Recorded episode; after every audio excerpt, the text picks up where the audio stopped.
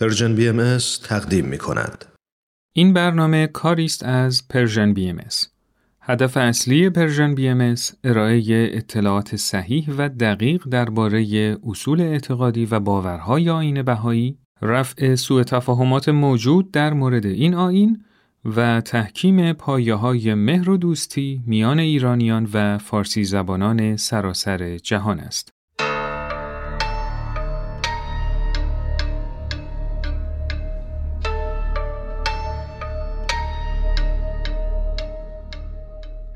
هویتی که گم شده است. این اپیزود جعبه پاندورا.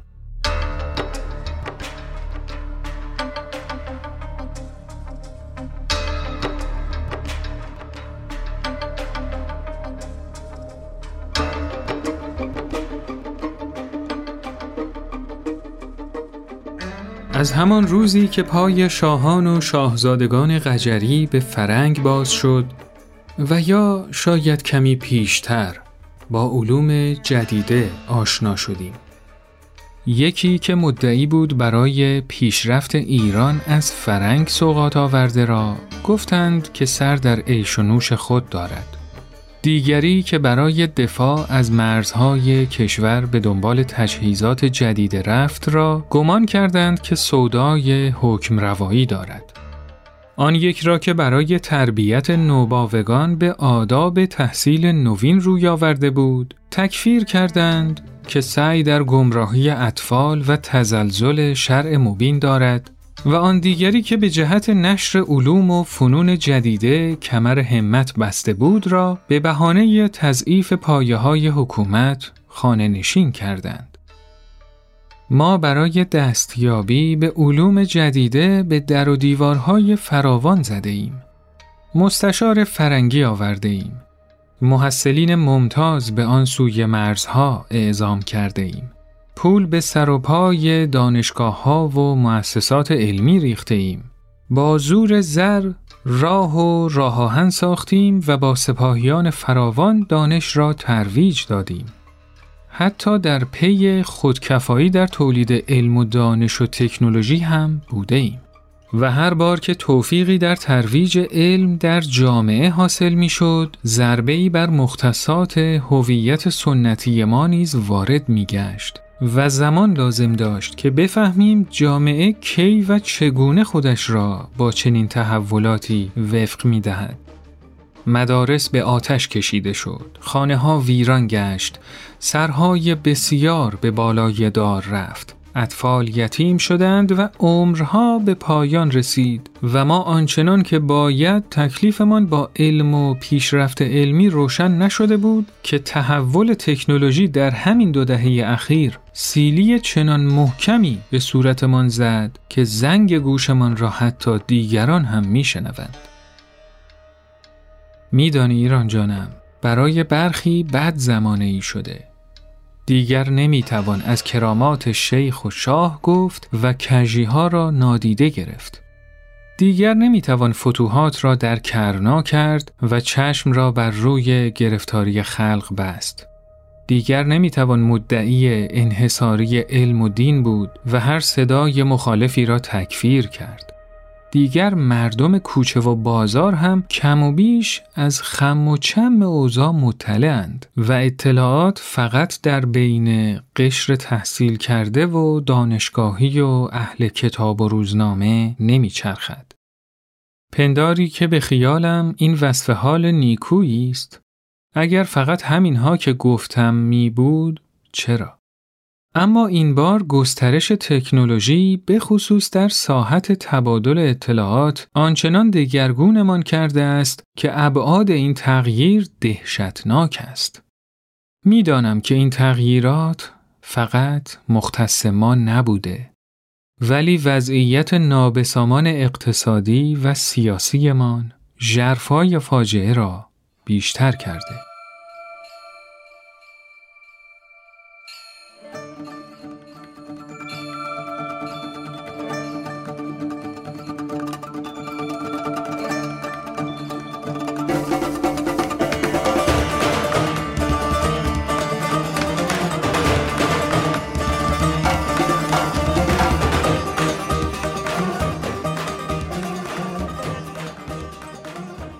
در ادامه به قسمتی از کتاب انسان خردمند نوشته یووال نوح هراری گوش می دهید. بعد از اون با بخشهایی از کتاب تعملی در مدرنیته ایرانی نوشته علی میرسپاسی با شما خواهیم بود.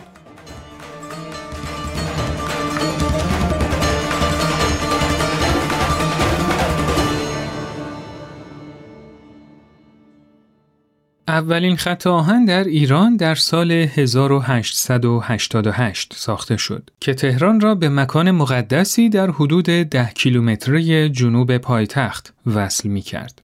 این خط آهن را یک شرکت بلژیکی ساخته و به کار انداخته بود. در سال 1950 کل شبکه راه آهن ایران کشوری که هفت برابر بریتانیا بود به 2500 کیلومتر ناقابل می رسید. چینی ها و ایرانی ها فاقد اختراعات تکنولوژیک مثل ماشین بخار نبودند که می‌شد آزادانه کپی یا خریداری شود. آنچه فاقدش بودند ارزش ها و اسطوره ها و دستگاه غذایی و ساختارهای سیاسی اجتماعی بود که در غرب قرنها زمان برد تا ایجاد شود و جا بیفتد و نمی‌شد به سرعت آنها را کپی کرد و در داخل مملکت رواج داد. فرانسه و آمریکا به سرعت از بریتانیا پیروی کردند زیرا مهمترین اسطوره ها و ساختارهای اجتماعی فرانسوی ها و آمریکایی ها در آن زمان با بریتانیایی ها یکی بود چینی ها و ایرانی ها قادر به جبران سریع این عقب افتادگی ها نبودند زیرا به گونه متفاوتی فکر می کردند و جوامع خود را به طرق دیگری سازمان می دادند. این توضیح پرتو جدیدی بر دوره زمانی بین سالهای 1500 تا 1850 میافکند. در آن دوره اروپا از نظر تکنولوژی یا سیاسی یا نظامی یا اقتصادی برتری آشکاری بر آسیا نداشت. اما این قاره نیروی بالقوه بی همتایی را به وجود آورد که اهمیتش ناگهان در حدود 1850 نمایان شد.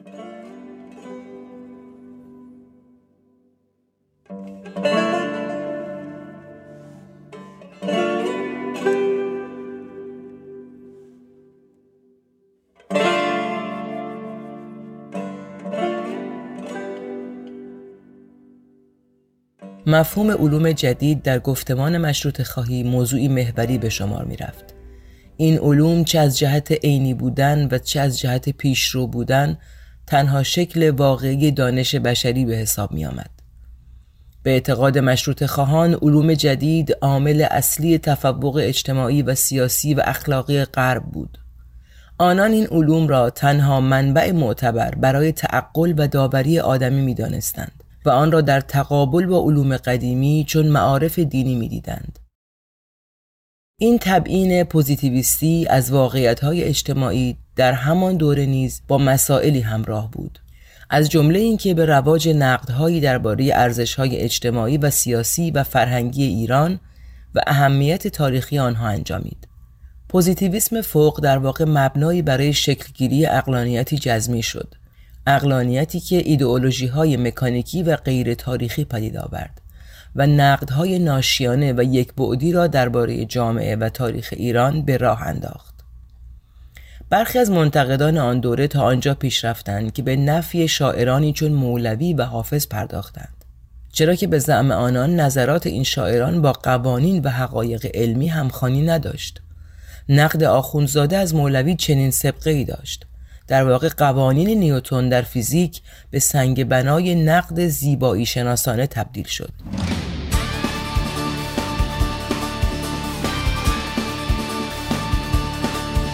با من سنما دل دل دل یک دل دل یک دل کن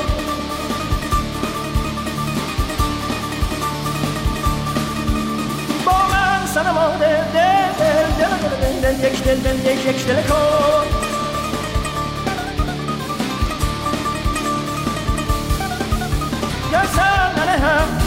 یا هم وانگه گله کن با من سنما دل دل دل دل دل دل یک دل دل یک یک دل کن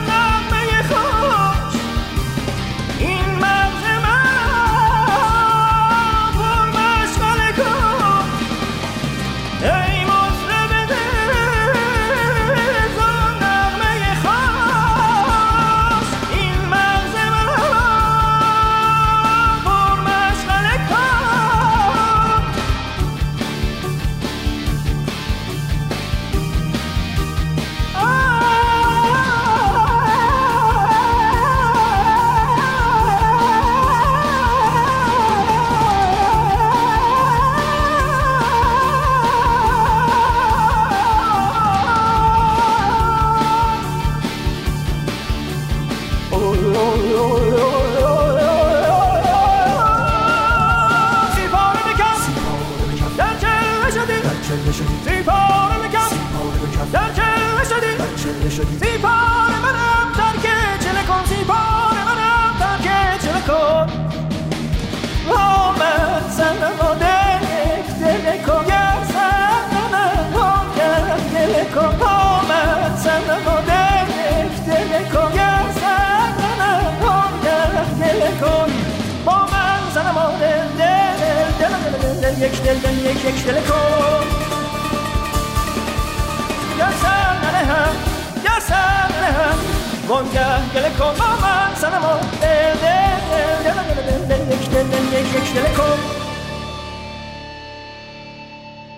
هنوز نوجوان بودم که ذهنم درباره حقانیت عقاید دینی سنتی دچار زلزله های تردید شد.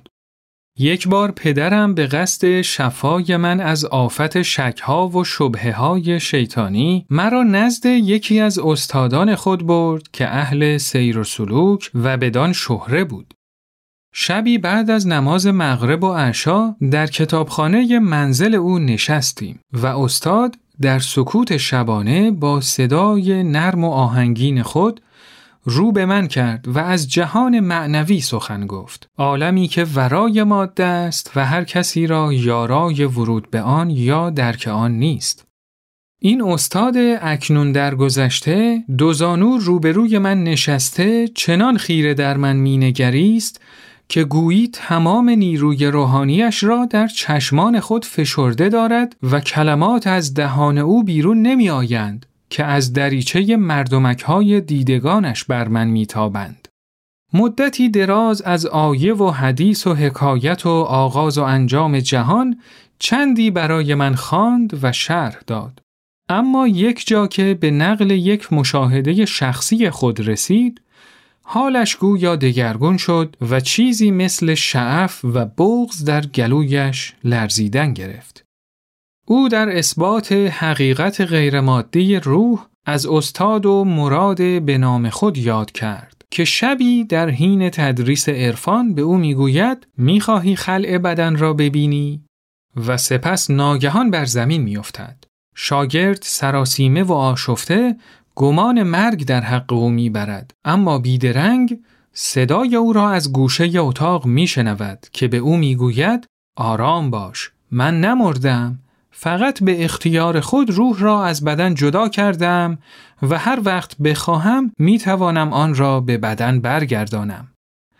زبان شاگرد از حیرت و وحشت چوبی خشک در کام می ماند. تا اینکه لحظاتی بعد استاد از جا برمیخیزد و به تدریس خود ادامه می دهد. گویی هیچ اتفاقی رخ نداده است.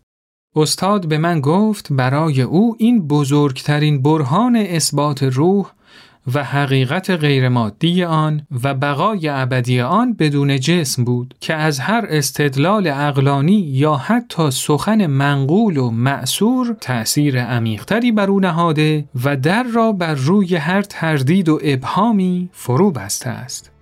طبعا او با نقل این مشاهده انتظار داشت که من هم همان ایمانی را بیاورم که او در پی دیدن خلع بدن استادش آورده است و این را مایعی برای پالایش خود از هر شک و شبهی بنمایم.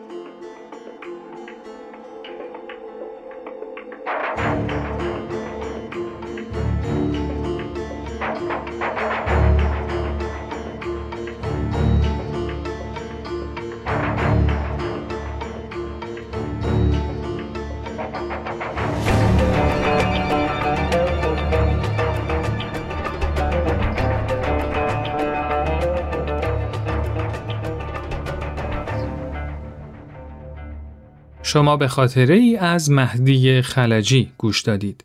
در ادامه به قسمتهایی از شماره 66 فصلنامه علمی پژوهشی رفاه اجتماعی گوش خواهید داد. نویسندگان این مقاله به بررسی مفهوم آنومی دورکیم پرداختند.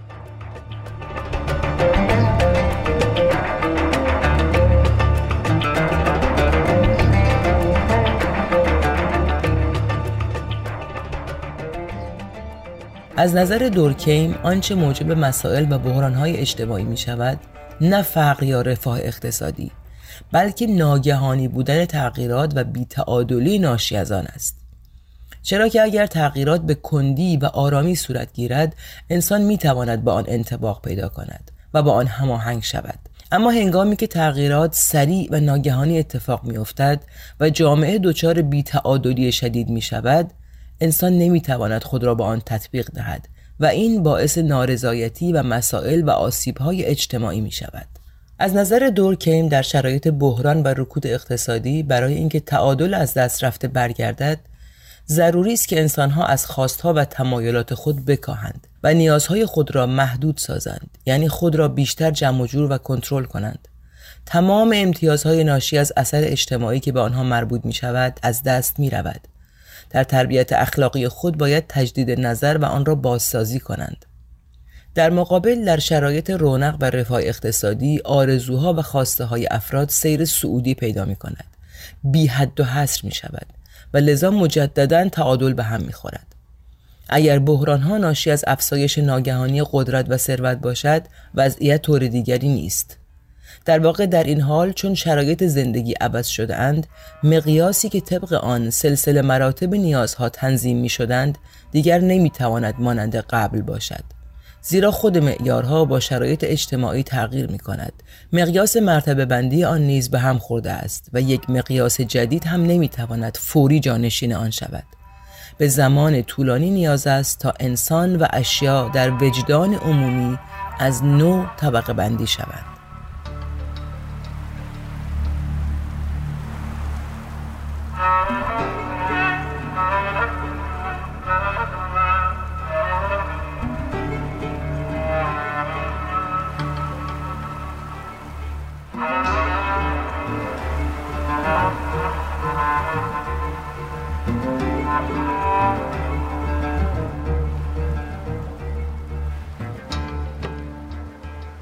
از شما دعوت می‌کنم در انتهای این اپیزود به قسمتهایی از خطابه حضرت عبدالبها در 23 آوریل 1912 گوش دهید.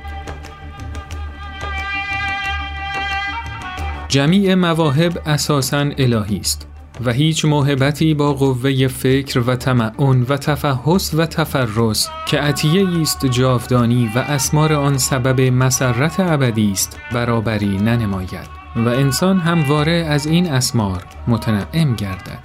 دیگر عنایات ربانی موقت است ولی این فضل و عطا سرمدی است. حتی سلطنت و اقتدار محدود است و محو و زائل گردد ولی این ملک و پادشاهی را کسی غصب ننماید و معدوم نسازد. خلاصه آنکه این موهبت ابدی است. عنایت ربانی است و اعظم عطیه پروردگار به عالم انسانی است. لذا باید سعی بلیغ در کسب علوم و فنون نمایید. هرچه بیشتر در این خصوص ترقی نمایید به مراتب عالیتری از درک مقصد و منظور الهی واصل گردید. انسان عالم اهل نظر و بصیرت است و شخص جاهل و غافل کور و نابیناست. عقل متفکر هوشیار و آگاه و زنده است و عقل سخت و بیمبالات ناشنوا و مرده است. انسان دانشمند مؤشر و نمایانگر حقیقی عالم بشریت است زیرا از طریق فکر و منطق و تفحص و تمعن از آنچه به عالم انسانی ارتباط دارد اطلاع یابد. از مقام و منزلت و اوضاع و احوال و وقایع عالم بشری آگاه شود. عالم سیاست و معضلات اجتماع را مطالعه نماید و تار و پود مدنیت نوع انسان را بسازد. فلحقیقه علم به مسابه آینه است که در آن اشکال و تصاویر نامتناهی از اشیاء موجوده منعکس و ظاهر گردد و پایه و بنیان هر تقدم و پیشرفت فردی و ملی است و بدون قوه تفکر و تفحص ترقی و تعالی غیر ممکن و محال است. لذا در جستجوی علم و دانش جهد و کوشش نما و برای وصول به آنچه در قدرت این فضل و عطیه شگفتانگیز نهفته است سعی بلیغ مبذول فرما.